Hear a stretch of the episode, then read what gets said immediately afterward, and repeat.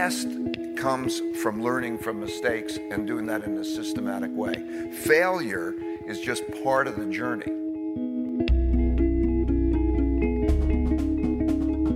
Paperboy, snow shoveler, golf caddy, Ray Dalio has had a lot of jobs, but the one he's best known for is founder and current co CIO of Bridgewater Investments, the most successful hedge fund in history. Dalio has been called the Steve Jobs of investing. In an interview with an MBA student at Stanford Graduate School of Business, Dalio talks about the downfall of arrogance and how strength comes from a conflict of ideas. You're listening to View from the Top, the podcast.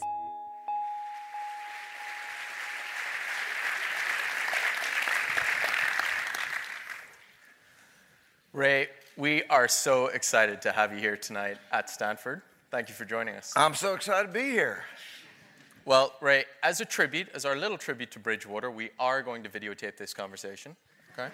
Um, but I had to veto any of this live scoring stuff. I'm just not at your level in handling feedback yet. We've got a lot to cover your life, your principles, and how you think about the future. But before we start, I want to get a feel for our audience here tonight so please raise your hand if you have read or are reading Ray's book, Principles. Wow. Wow. Pretty good. Okay, and f- for the rest of you, how many of you are planning to read Principles? yeah, they're an ambitious group. And for anyone else out there, do you at least have your own moral principles? There you are. Okay, good, good. Let's start back in the early days on Long Island. Now, you were quite the capitalist growing up. You were a paper boy, a lawnmower, a snow shoveler, and a golf caddy. And at the ripe old age of 12, you made your first investment in the stock market. Talk to us about how that even happens. Well, it, it, you know, everybody was talking about the stock market at the time. It was no big deal, really. um, at the time in the 60s, the stock market was the hottest it has ever been. Um, literally, if you got a haircut or anything, everybody would talk to you about the stock market. And so when I was caddying, they were talking to me about the stock market, and I'd take my $6 a bag, I would uh, take my $12, and, and when I got $50, I'd put it in the stock market. It was just a natural thing to do. And it did pretty well, the first investment. Yeah, I, it was the only company that I ever heard of that was selling for less than $5 a share. So I figured I could buy more shares, which meant if it went up, I'd make more money. That was my rationale. That was a stupid rationale, right? Um, and it was a company that was about to go broke, but another company acquired it. It tripled in value, and I thought, this game's easy. I can make a lot of money. The game's not easy, but that's what got me hooked. So you got a bit of a rolling start, but you continued to invest through high school and university and you later enrolled at a business school, one we like to call the Stanford of the East, where you met, of course, Joel Peterson. And Joel was in my head group, and we have good memories. Now, yeah, we'll, we'll, we'll talk about those later. now, Ray, for your summer internship, many of your classmates were going to Wall Street, and they were seeking these glamorous equity trading positions. You, on the other hand, sought out a role in commodities trading which at the time wasn't just less prestigious, it was pretty obscure for an MBA to seek out that kind of a role. So, talk to us about what that experience of going against the grain taught you. Well, it, it was, uh, I figured more, it had low margin requirements, right? You only had to basically put up about 10% of the money. So I figured if you're going to be right, you'll make more money because of the low margin requirements. So I got hooked on commodity trading. And then there wasn't anybody who would go from Harvard Business School. So this was 1972, the summer of 1972. And I went to the director of commodities and I begged for a job. And uh, he gave me a job. And that was just before the 1973 oil crisis and the oil shock. And then Wall Street went to hell, and commodities became hot. And I was lucky, and so I went into commodities. So you were hot property by second year, and I, I, never did. I never really knew anything about commodities other than the summer job, but I was then a hot property because there was no Harvard Business School type person in commodities. I so see. I got a job, which was stupid to hire me, but they did. And um, then that company then um, got into trouble. Then I went to another company, and I did that for about a year, and then uh, started Bridgewater. So I'll, I- I just want to, you, you skipped over something there. Now, many of us here in the room, Ray, we know you as a master, a master of thoughtful disagreement, okay? But you didn't have that concept fully nailed back in those early days. So talk to us about that disagreement you had with your boss on New Year's Eve. Um, well, I mean, uh, um, we got drunk, and um, then we, um, you know, uh, we, uh, uh, I, I slugged him, and uh, um, and and, and he, he was a good guy. uh, And uh, what what he did, he um, but he drove home. He he, uh, he totaled his car. His wife chewed him out because he, they missed their party, and he came in with a black eye, and he didn't fire me then. He didn't fire He you. did not fire me Okay. then. And then it was another incident that caused him to fire me. I'm I- sure I want to know what got you fired. Can you tell us? But a- anyway, the uh, uh, uh, anyway we um, that that was the best thing that actually happened to me because then I was on my own. Now, some of our career advisors around here, we might frame that one as passion, right? And uh, It was uh, it's it's it, you know kind of in retrospect it was a stupid thing to do, right? But um, it was um, it was just what I was like at the time, I guess. and so you go ahead and start Bridgewater Associates from your two-bedroom apartment in New York. So you're 26 years old. You're a first-time entrepreneur and a professional investor. Now, something those roles would seem to have in common is you have a high risk of being wrong and making mistakes. Talk to us about your relationship with mistakes and how those led to your principles. Yeah, uh, I think um, just generally as an entrepreneur or um, in the markets, you have to think differently in order to be successful. Uh, in the markets, whatever the view is, is built into the price because it reflects the consensus. And as an entrepreneur starting out a business, you have to think differently. And there's a high risk of being wrong. Um, and so, what I learned over that period, you have to be audacious, you have to think differently, you have to be confident, and then you also experience a high risk of being wrong. And I think we're going to go to uh, a clip of, of, of- of one of the really um, big mistakes that I made that changed my whole approach to decision making. So, uh, I, in um, 1980, 81, I had calculated that American banks had left, lent a lot more money to foreign countries and those countries were going to be able to pay back, and that we were going to have a debt crisis. And I thought that that would cause an economic collapse. And in August 1982, Mexico defaulted on its debt, and I received a lot of attention for that. And I was asked to speak uh, to Congress at that time, and I was also on Wall Wall Street Week. And we brought a clip of that, so you'll you'll get a sense of um, that. So, uh, Zach, can you hit the button and show the clip? Mr. Chairman, Mr. Mitchell, it's a great pleasure and a great honor to be able to appear before you in examination with what is going wrong with our economy. The economy is now flat, teetering on the brink of failure.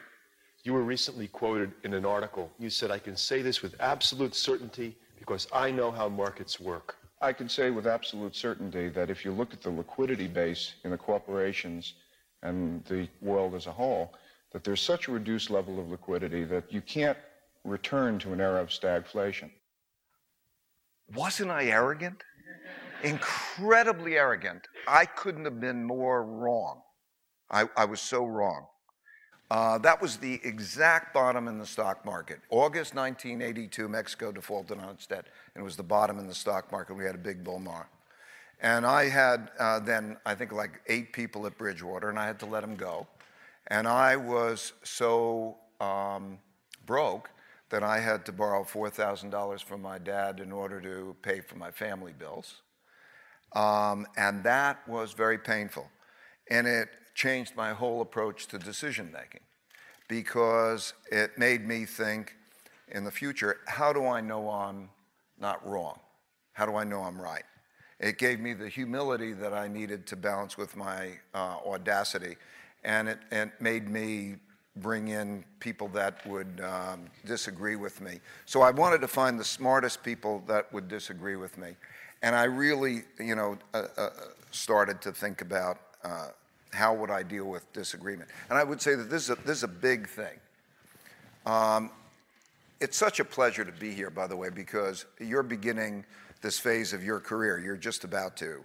This, what I would call the second phase of your life. First phase of your life is when you're dependent on others and um, you're learning. Second phase of your life is that when you're working, and then eventually others become dependent on you. And in that second phase, it's totally different. And I'm going into my third phase. And so to be able to sort of pass along some things that were helpful to me were, is, uh, is a treat. And along those lines, I would say you're going to keep having failures um, as well as successes. And it's in the failures that you learn the most. And so my attitude began to change in terms of making decisions. Um, most importantly, um, I would view, view every uh, failure as a puzzle that would give me a gem if I could solve the puzzle. And the puzzle was what would I do differently in the future so that I wouldn't have that bad outcome? So, and if I could solve that, that would give me the gem. And the gem was a principle. And the other thing that I did was uh, write down um, all my decision making principles. When um, I would make a decision, I would take the time and say, What are my criteria for making that decision? And that was so invaluable. I'd want to pass that along to you. You're going to encounter so many things in your life, and you're just going to make decisions like that.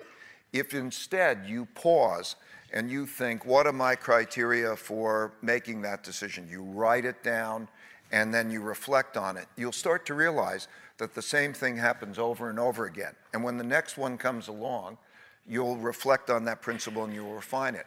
And it serves the purpose also of letting you communicate very effectively with others. So when I started my business, um, it was great because we would all know what we could expect and why, and that whole process. So that, uh, I mean, I think it's really that whole notion of the best comes from learning from mistakes and doing that in a systematic way. Failure is just part of the journey. And to get to those mistakes, Ray, and to bring them out into the open, you needed an idea meritocracy. And for that, you needed radical truth and radical transparency. Talk to us a little bit about those two concepts. Yeah, I don't know, Zach. Do you have that uh, diagram? Okay. Zach's busy. Yeah. So today. this is this is this is this is the way it worked for me.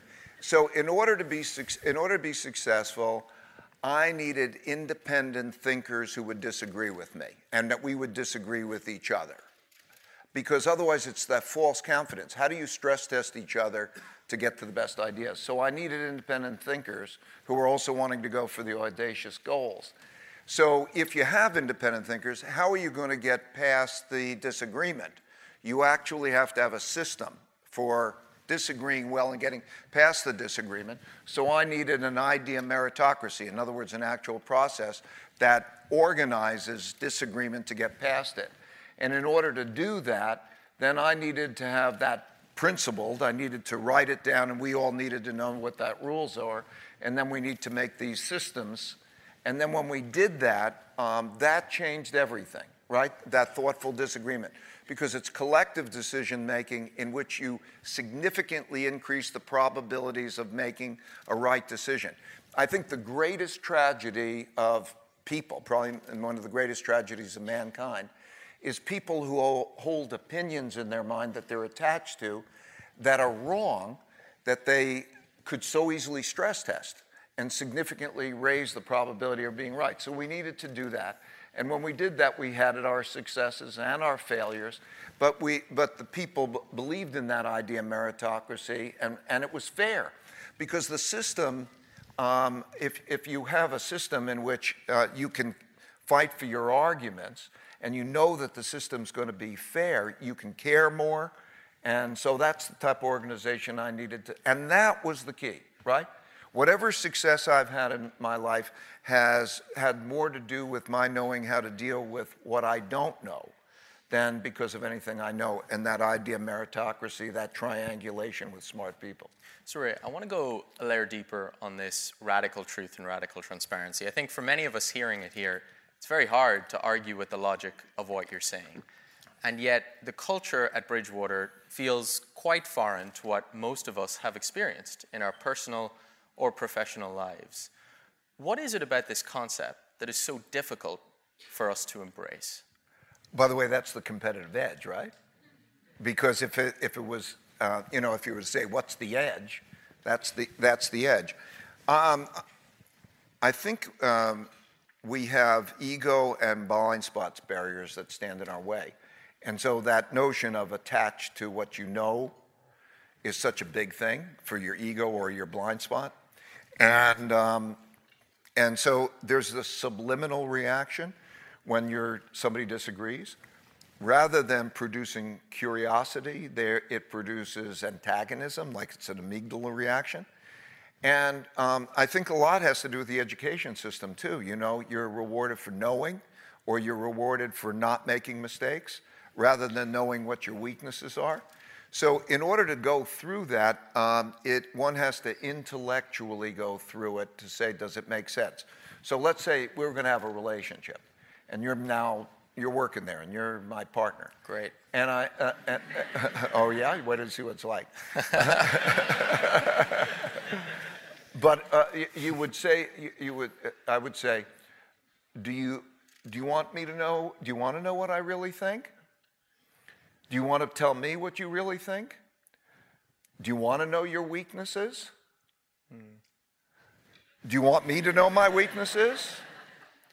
intellectually, you, you would say you would want to know your weaknesses. Why wouldn't you want to know your weaknesses?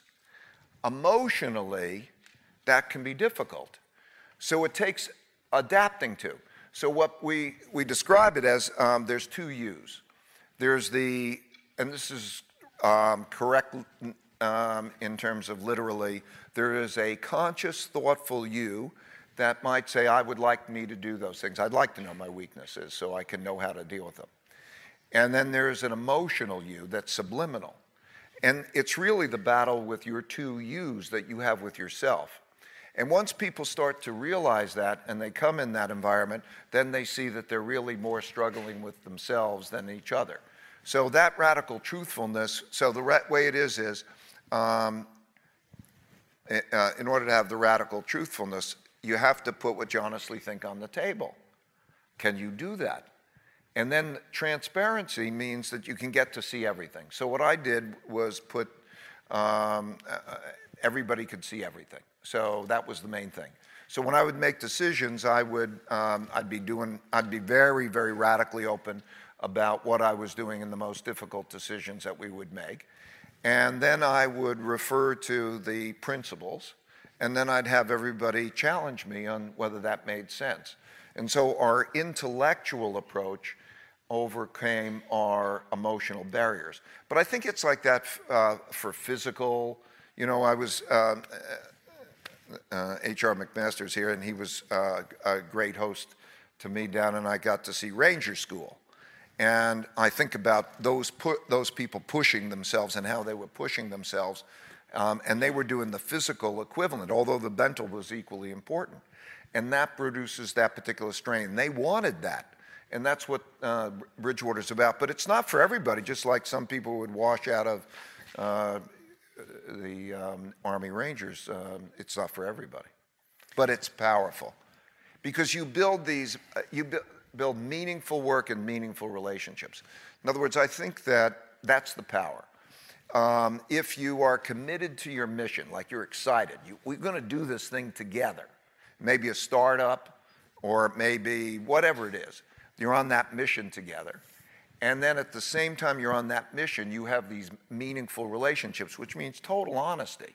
And with that total honesty and that meaningful relationship, you get a joy out of the relationship as well as you get a joy about being successful. And it doesn't have that two faced nature, it doesn't have pol- politics behind it. It's just straightforward. So, yeah, that's what it's like. So that's really what you're avoiding. It's the kind of politics and the gossiping that you might get in the normal world, albeit it's not for everyone. Not everyone can kind of take this. It, change, it, changes the, it changes the ethic. Like, there's no talking behind somebody's back. And, and the reason it is, is it's almost like, um, first of all, it's unproductive. If you're talking about behind somebody's back, then you're not dealing with the particular issue.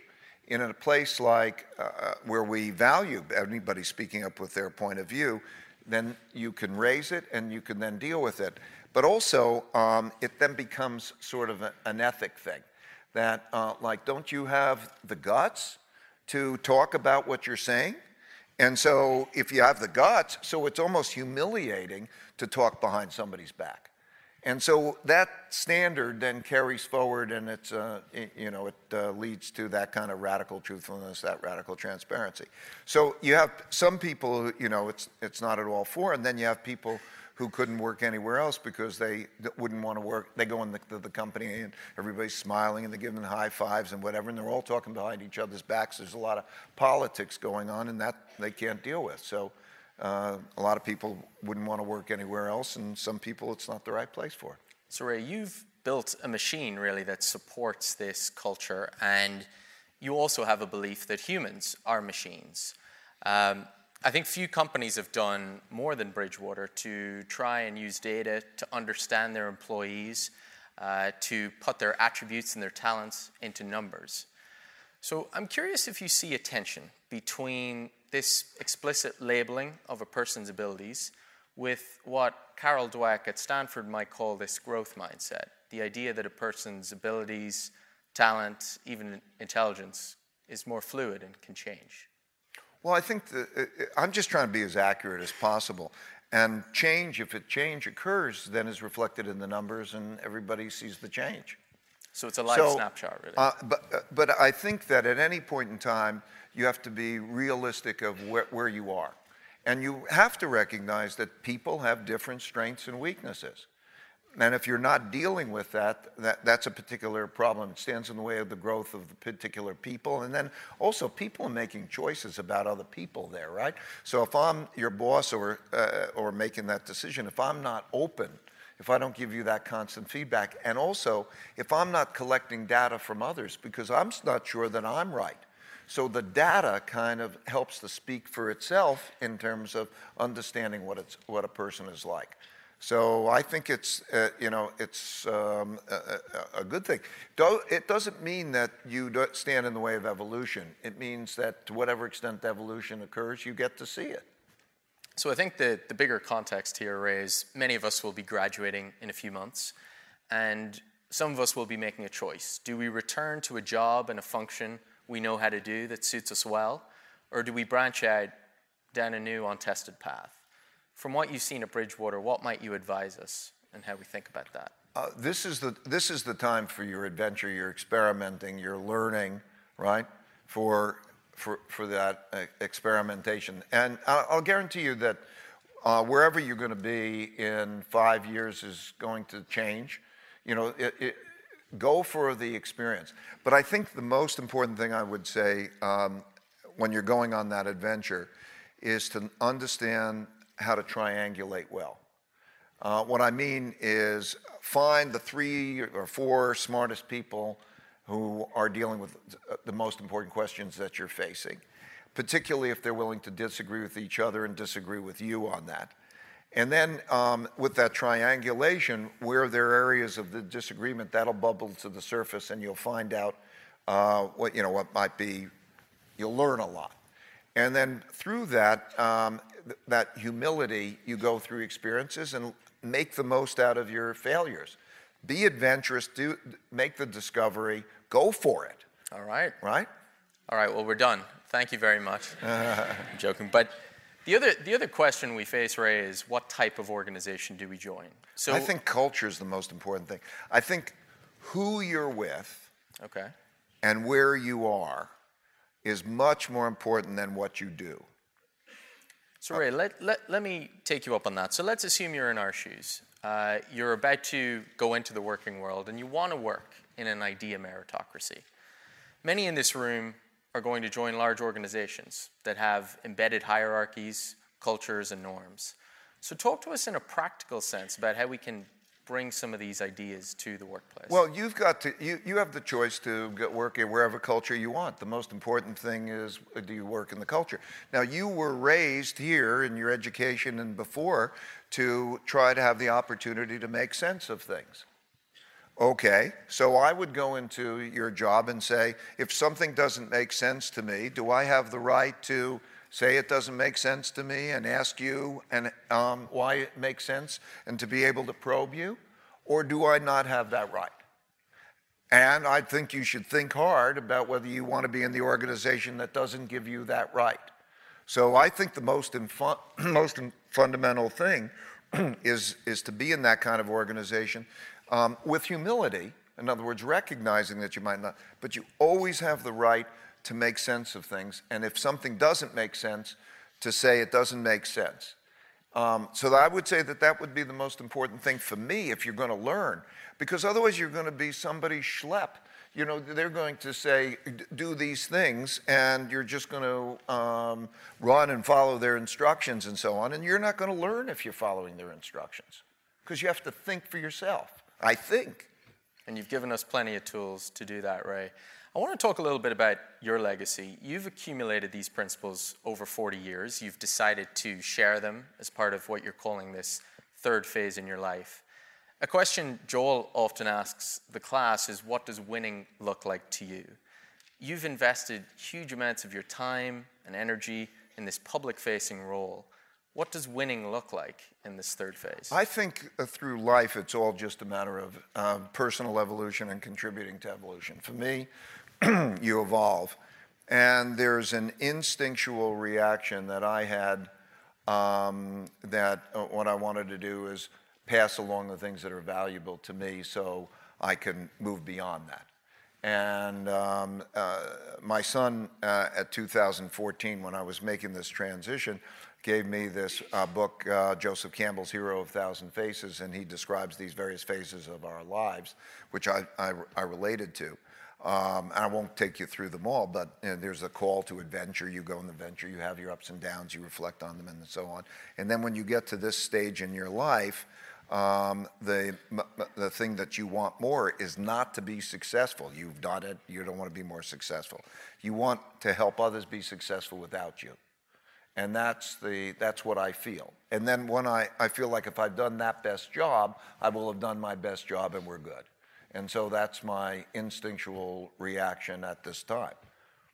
Well, you've given us a lot to start, and I know there's plenty out there who haven't read the book, so you're not quite there yet. But um, I want to I want to say just for everybody, uh, and I'll n- mention it uh, maybe later. Uh, what I did was um, there's the book, and then um, I converted the book into um, a, an app that has the actual cases of Bridgewater. So you could go into meetings and you can actually see this in action. We call it Principles in Action. It's a free app um, on the Apple Store. Um, and it, uh, it'll take you into that so you get a sense of what the thing is like. Plenty more case studies. We love those, Ray. So that's all good. Now, Ray, we could spend another hour on these principles, but unfortunately, you've got far too many other perspectives we want to probe you on. Let's start with history. You're a student of history. You've stated that everything that happens is just another one of those. So I'm curious when you look at today, our stage in the economic cycle, our political tensions, our geopolitical tensions, what's the historical precedent for what you see, and what does that tell us about what happens next? Well, I, I think it's there are cause effect relationships, um, and then they repeat through history. Um, I think it's important to not just assume that because they happened in the past that they'll happen again, but also to understand the cause effect relationship. So, in answering your question, I'd like to refer to both. One of the things that I learned um, was uh, that I was every almost every time I was surprised, I was surprised by things that happened didn't that hap, did not happen in my lifetime, but happened many times before.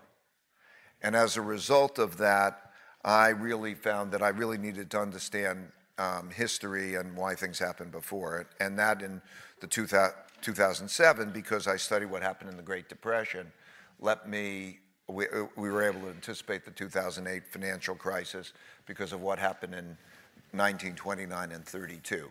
So the period that I think that is most analogous is the late 1930s, and I'll explain why. Um, and this is just the mechanics of it. Um, we had uh, a debt crisis in 1932, 1929 to 1932. And in both of those cases, interest rates hit zero. Only two times in the century that that happened. When interest rates hit zero, they had to, the central banks had to print money and buy financial assets. We call that quantitative easing. Those purchases of financial assets push financial asset prices up. And as a result of pushing that up, um, it makes the economy go up. So 1932 to 1937, the economy, the stock market went up, everything went up in much the same way as it did from 2009 um, till recently. And then, um, but because they because bought financial assets, those with financial assets benefited more than those who didn't have financial assets. And there were other factors, like we have technology today replacing people. And as a result, we began, had a large wealth gap.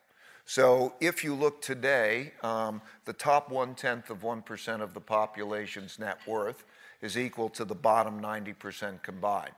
And if you take that or measures like that, the wealth gap is the same as it was in that period of time, that 1930s period of time. And with a large wealth gap and differences in values, then you have populism, the emergence of populism, populism of the left and populism of the right. And if you go through history, the, if you were to say, when did the last time you had populism in major countries? It was in that period of time for similar reasons. And with that time also, you had the classic rising of um, a power to challenges an existing power. In that case, it was uh, Germany um, uh, rising to challenge uh, the British, the British Empire, uh, and, and, then Japan and Asia. And like now, we have China rising, and there's a, uh, a, um, a, a, rivalry, a, a, conflict. So the only periods of time that you could see that was analogous um, recently, the most recent period of time is like that. So I would say, what, what are the big issues of the time? The big issues today are that um, there is a limited ability of central banks to ease monetary policy because we have interest rates near zero most cases around the world, and so the capacity of central banks to ease is limited. We have um, a very large wealth gap, and with that we have uh, polarity, a lot of political polarity, democracy even being challenged by that polarity, right? And then you have these conflicts around the world. And so that populism of the left and populism of the right has big em- economic implications. Um, how, what it'll mean for tax policy and what will it mean for um, even conflicts between countries. And so we have that rising uh, power situation. So that period of time looks most analogous to today.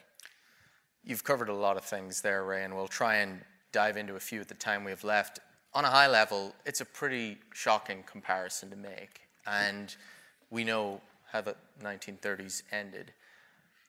Do you believe that on our current trajectory, we're heading towards some sort of conflict?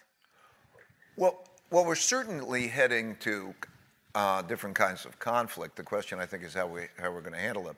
Uh, we certainly are headed domestically uh, to lots of conflict, right? If you were to take um, the, the, polls of uh, uh, the, the Republican Party that is the most conservative it has been ever, the Democratic Party is the most liberal it is ever, the, um, the voting according to party lines is the most it has been ever. 94% of the votes are according to party lines. And so we, cert- we certainly have an internal conflict. And that internal conflict has to do about the combination, I think, of uh, the economic conditions, the left and the right, or the, let's say, socialism and capitalism are, are issues. And then there's also ways uh, that we are uh, to be together. I would say, you know, I don't know that we're clear on what principles bind us together as a country. I, mean, I think we should go to principles. What principles bind us together as a country? What do we believe in? What are the principles that divide us? But anyway, we are having more domestic conflict, I think. Um, and then um, international conflict. Um, there is this, this, there will be a challenge, a competition that is going on between the United States um, and China and other places, but particularly the United States and China, which is a whole other discussion. That doesn't have to be a military conflict, though it could be. Um, and it depends, I think, on how we handle the conflict. Um, so I think uh, uh there's the China American relation. That's a to- topic we could digress into if, if you want to cover it. But there's, uh, I think it's all how are we going to be with each other, right? So let's say this, um, this issue of the wealth gap and, and the left and the right. My f- big fear is that the conflict and then just badly engineered um, uh, policies can cause us to have worse conditions than we need to. There's like there's there's enough resources to go around to move us toward more uh, equal opportunities in various ways. We can deal with this together. But uh, yeah, I think that we're in an environment in which uh, conflict is going to be more problematic than we have actually experienced. Now, Ray, there's two issues there's the external conflict, there's the internal conflict in our own country. You've talked about redistribution, and you've recently published a piece, How and Why Capitalism Needs to Be Reformed, and a need for greater redistribution. Uh, because it's tax day, April 15th, apologies, uh, would you agree that a person of your resources and your wealth should be taxed more by the US government to help further this? Um, yes, I, uh, I believe that it's inevitable that we should, yes. I think, um, but I think the real question is um, the most important is are we striving to have a, a country, what is our American dream? Are we striving to have a country that is something along the lines of equal opportunity? Are we striving along that? How do we feel when there are school districts uh, uh, that um, don't have adequate, anywhere near adequate resources? That there's not enough, it goes to nutrition. There's nothing approaching equal education. I broke the economy up into two parts so that I could see it because it gets lost in the averages.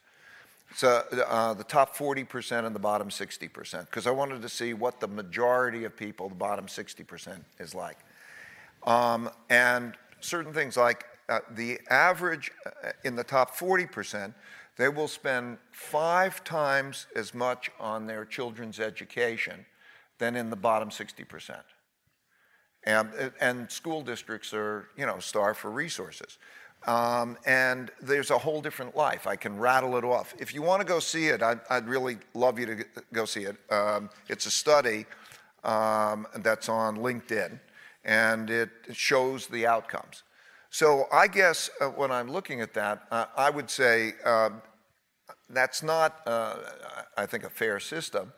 And beyond that, it's a system that threatens to destroy us if we don't find a way to reform it.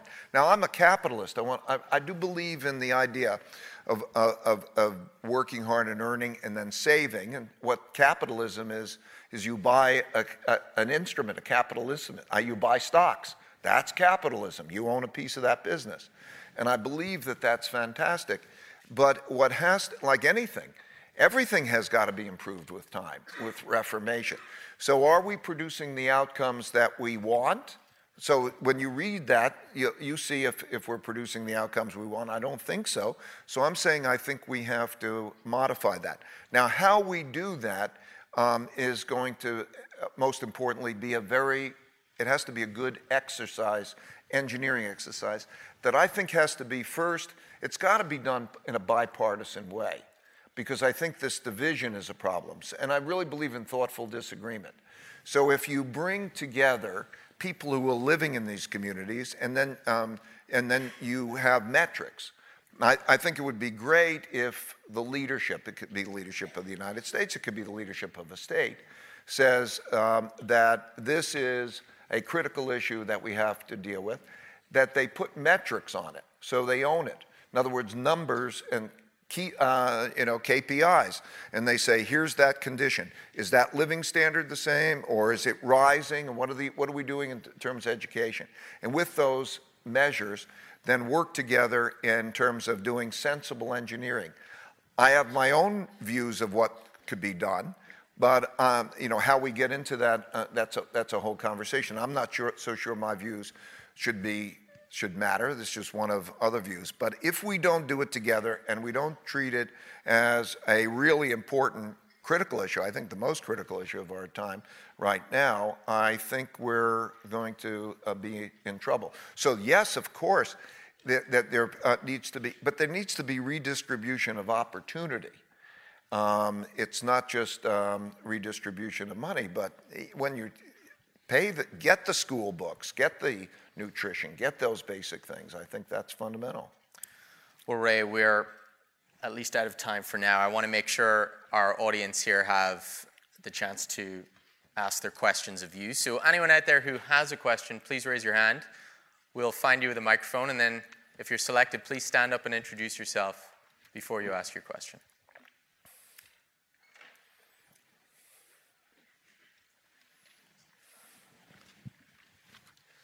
Hello, uh, my name is Max. I'm in BA1. Um, I'm from Russia. Um, so sorry, I don't know the local political landscape that well. But my question is, uh, having such a great reputation, knowledge, and leadership experience in this country, why you are not running for the presidents, for the president of the United States? because because I don't think me and the political system would get along. I, um, I, I don't think I'd I think it's a very difficult system. I don't think it would be effective. I think the, the, the political system, um, even the way it's structured with the two parties and the, the way they go about it, and, and, you know, I think it's a, it's a challenge that's almost impossible to win. And I'm, um, and anyway, I'm, I, I'm able um, at this moment in time, this short moment in time, to pass along some thoughts uh, that others in that position or any position um, might could take or leave.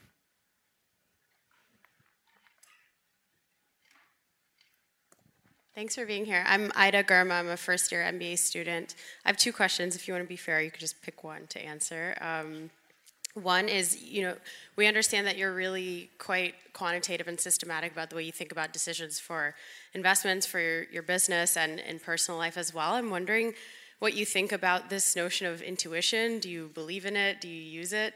Um, and my second question is, you know, I'm quite inspired by how you talk about equality of opportunity.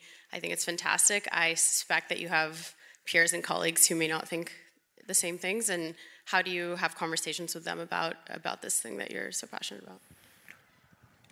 about? Um, yeah, so um, what was the first question again? Intuition. Intuition, yeah. Um, I think I think decision making is is a combination is subliminal and logical, and fabulous ideas come from subliminal decision making. But they may you don't know if they're great, great or not. That you have to reconcile them with the logic.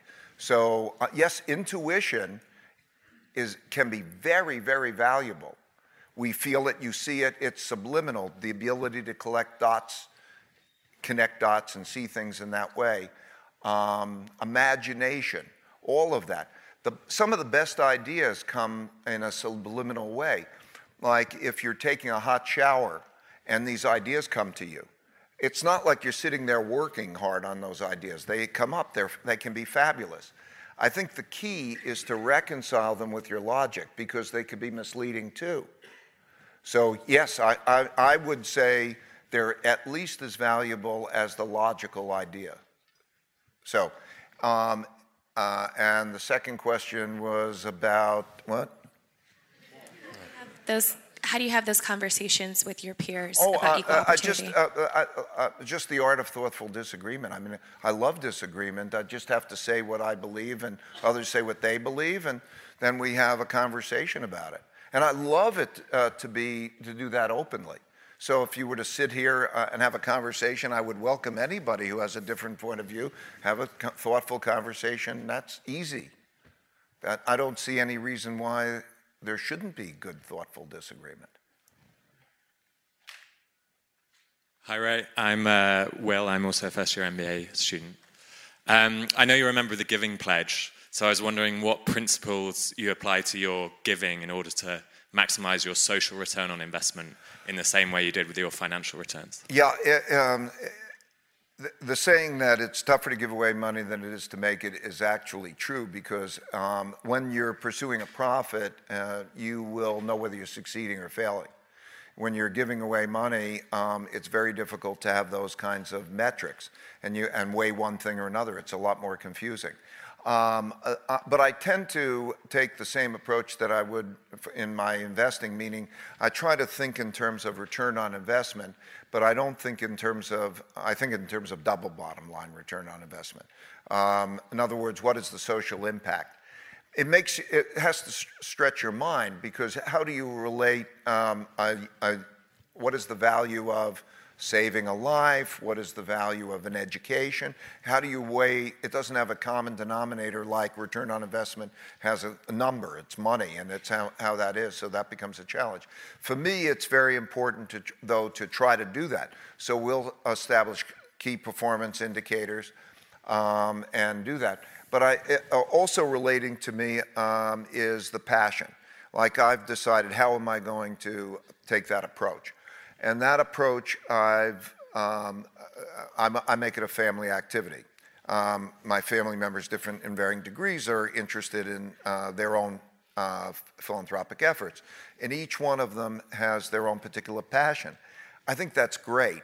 So I would say that uh, when you get past the certain point, what you think about is what do you really want to do? You don't think about profit as much as you think about like what do you want to do? And I think that maybe as you get older or you feel more connected, yeah, and you also realize the, re- the blessings that I've had because I didn't have anything and then I've evolved and you see what other people are is that m- marginal benefit of spending money on yourself and to being able to help other people makes a big difference. So those things, return on investment, how do I make it sustainable? How do I measure? Um, how do I judge how good we are doing as a family? How do I establish principles? We've got a whole bunch of principles that people have to abide by in order to do it well. So it's, a, it's similar, but it's, it's more difficult because of the fact that you, know, you can't account for it very well. So, uh, like if you were to think, how, what should you give money to? Um, are you going to be able to measure uh, whether education here or life? Or, those are difficult questions to answer, but you, you work yourself through it. I, I joined the Giving Pledge mostly because I learn a lot. Um, the, the people in there are in somewhat similar circumstances and they brainstorm well and it's you know it's a learning process hi uh, ruben arnold uh, mba 2 so uh, i know you've tried to transition uh, out of the company and transition control of the company several times in the last years as you're moving into this third phase i was wondering if you could speak a little bit to the dynamics that might have made that transition difficult well I fortunately had this principle. Here's the background. Um, something like nine years ago, I decided that I wanted to uh, transition. It was an important thing. And I didn't know how long it was going to take me. I thought it would take me about two years because uh, I was working with the people for a number of years and I thought it was going to be great. But then on the other hand, I learned never to believe what I think is a theory. I don't, if I haven't done something before successfully, then I can't assume that I know how to do it. So I said that I, uh, you know, it, maybe it could take up to 10 years. I, I think it took me about eight and a half years in order to do that well. So you go down a journey. Um, I didn't know anything about governance. I had just run the company. And with this, with this idea of meritocracy, that I put myself in a position that I would report to this management committee. They could hire, fire me, they could operate that way, so that I had myself uh, held accountable to this idea of meritocracy. And I thought this thing was going to work. I made the transition, and then uh, with the difficulty, realized that it wouldn't work. And we all agreed that it wasn't working.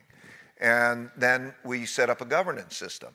you know, the proper board, and I realized um, I learned a lot about governance, and I learned about how to pass those responsibilities along to others, and then uh, you know we worked that out, and um, it's been about a year and a half since I transitioned out of that. So I think the lesson is, like I was saying, if you haven't done something three times before successfully, don't assume you can do it.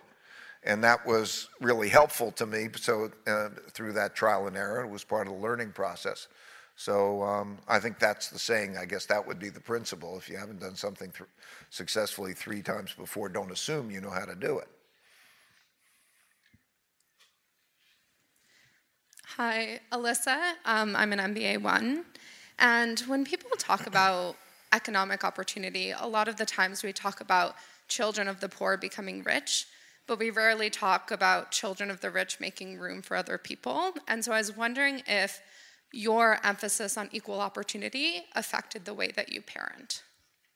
Well, yes. See, but I think I had an experience because, and I think my kids were lucky because I didn't have, I had the most important things. I shouldn't say I didn't have anything. I had um, parents who loved me. I was, I had adequate nutrition. I was well taken care of. I went to a public high school, but I didn't have much more than that. And, and then when I was, for most of my life, um, my kids didn't have much more than that. So they got to, the, they know the difference. They know like on the, what the marginal utility of having a lot is relative to that. It's not very much. And then you start to create that, that sense of value. So my own experience affected my reaction to it. I don't know what it would be like to be born rich and then find out what that's like. I don't know what that would be like. It must, be much more difficult in terms of that. But uh, so my experience naturally told me the differences. And, and I think that's, uh, it's important to understand there uh, have been a number of studies on happiness around the world. Um, probably Stanford's got their professors who, who study happiness. And the one thing is that uh, they found that there's uh, no correlation past the basic level of uh, money and happiness. But the one thing that is um, the most important thing that seems across communities is a sense of community. Um, what, your relationships, your personal relationships. And um, so I think that that's, uh, you know, affected my approach. But I wouldn't know how to do it if I wasn't, if I didn't experience it, I don't think.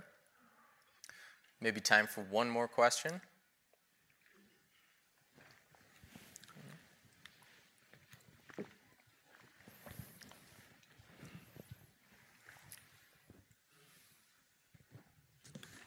Hi, I'm David, and I'm a third year undergrad.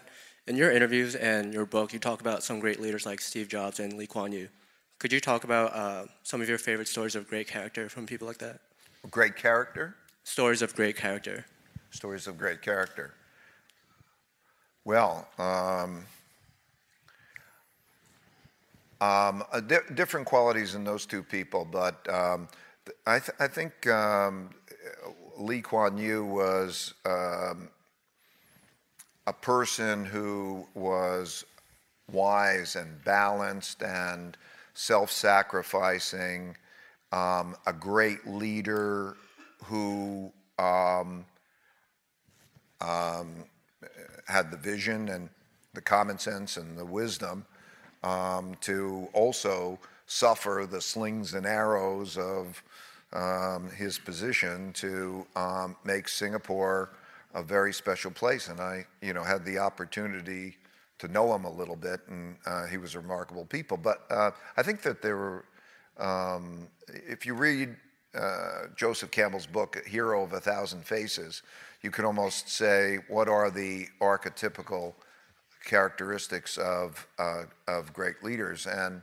there's this evolution in, that's described in that book um, in which um, people with a sense of adventure and caring. They go out on their adventure, and then they um, are on a mission, and they succeed and they fail, um, and they do it with other people, and that the mission um, and the other people eventually becomes more important to them than their themselves, and then they start to rise in terms of seeing things different, which I think is the essence of what spirituality is. Spirituality, I don't mean religion, I mean the sense of connectedness to others and the whole.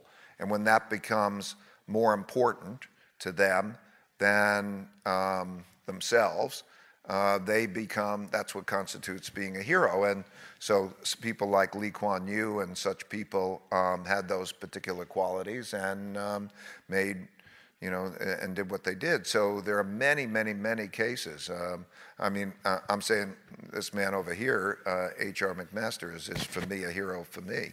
Um, and, and so I see it all around me, and I think it is those qualities that make a person a hero. Well, Ray, we've got a few minutes left. You talked about connectedness. In touchy feely language, I might say, I feel more connected to you now. and uh, you've been very generous. You've shared your principles with us. And so, as a token of our gratitude, we thought we might share some of our principles with you. So, this is, I thought it would be a thin book. It's actually nearly as thick as yours. So, this is some of our GSB principles from a lot of the students here in the audience today. Oh, cool. Yeah. Re- this is for real. This is real. This is great. Great. These are your principles. These are on this app. I, I, I, do want to take one of the things on the app. There's part of the app uh, uh, is a coach, and one of the things on it is um, the coach um, allows you to describe. I'm in this situation. What principle is best for that situation? So because you just don't want a pile of principles, you want to go to find the ones that are most appropriate. And one of the impo- most important things about it is it allows you to put your principles in. And so you could take your principles and drop it into that coach. I'm going to be really interested. I think that's the most important thing. I think we're um, in an era where we're confused about principles that I, I, I, don't think we spend enough time thinking about principles. We think about doing so much. And maybe as uh, religions have become less important and other things, we don't think about that. So I think it's so valuable that you've done it, and I think it's a real treat, a great gift. Thank you very much. I really appreciate it. Oh, you're very welcome. Hey, hey, Ray, Ray, Ray, one sec, one sec.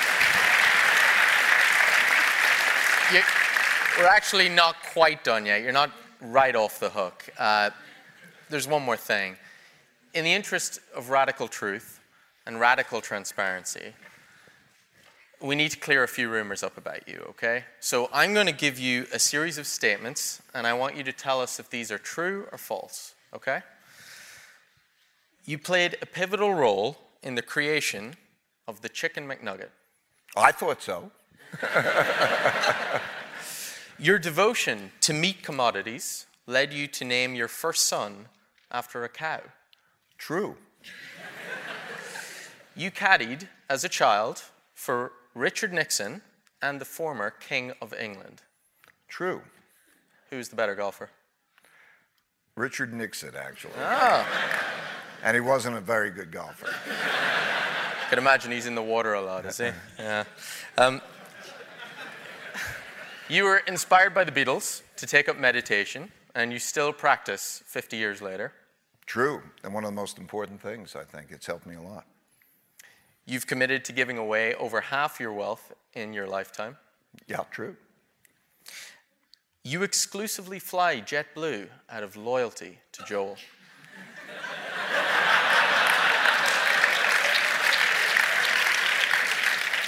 He was chewing me out about that. so that's a no. Not yet. Not yet. More roots. You've worked for 44 years at Bridgewater, but have never once got promoted. I got demoted a few times. you secretly wish that you went to Stanford. No comment. Ah, ladies and gentlemen, that, Ray Dalio. Too political. Too political. You've been listening to View from the Top, the podcast, a production of Stanford Graduate School of Business. This interview was conducted by Will Quinn McCann of the MBA class of 2019. Lily Sloan composed our theme music and produced this episode.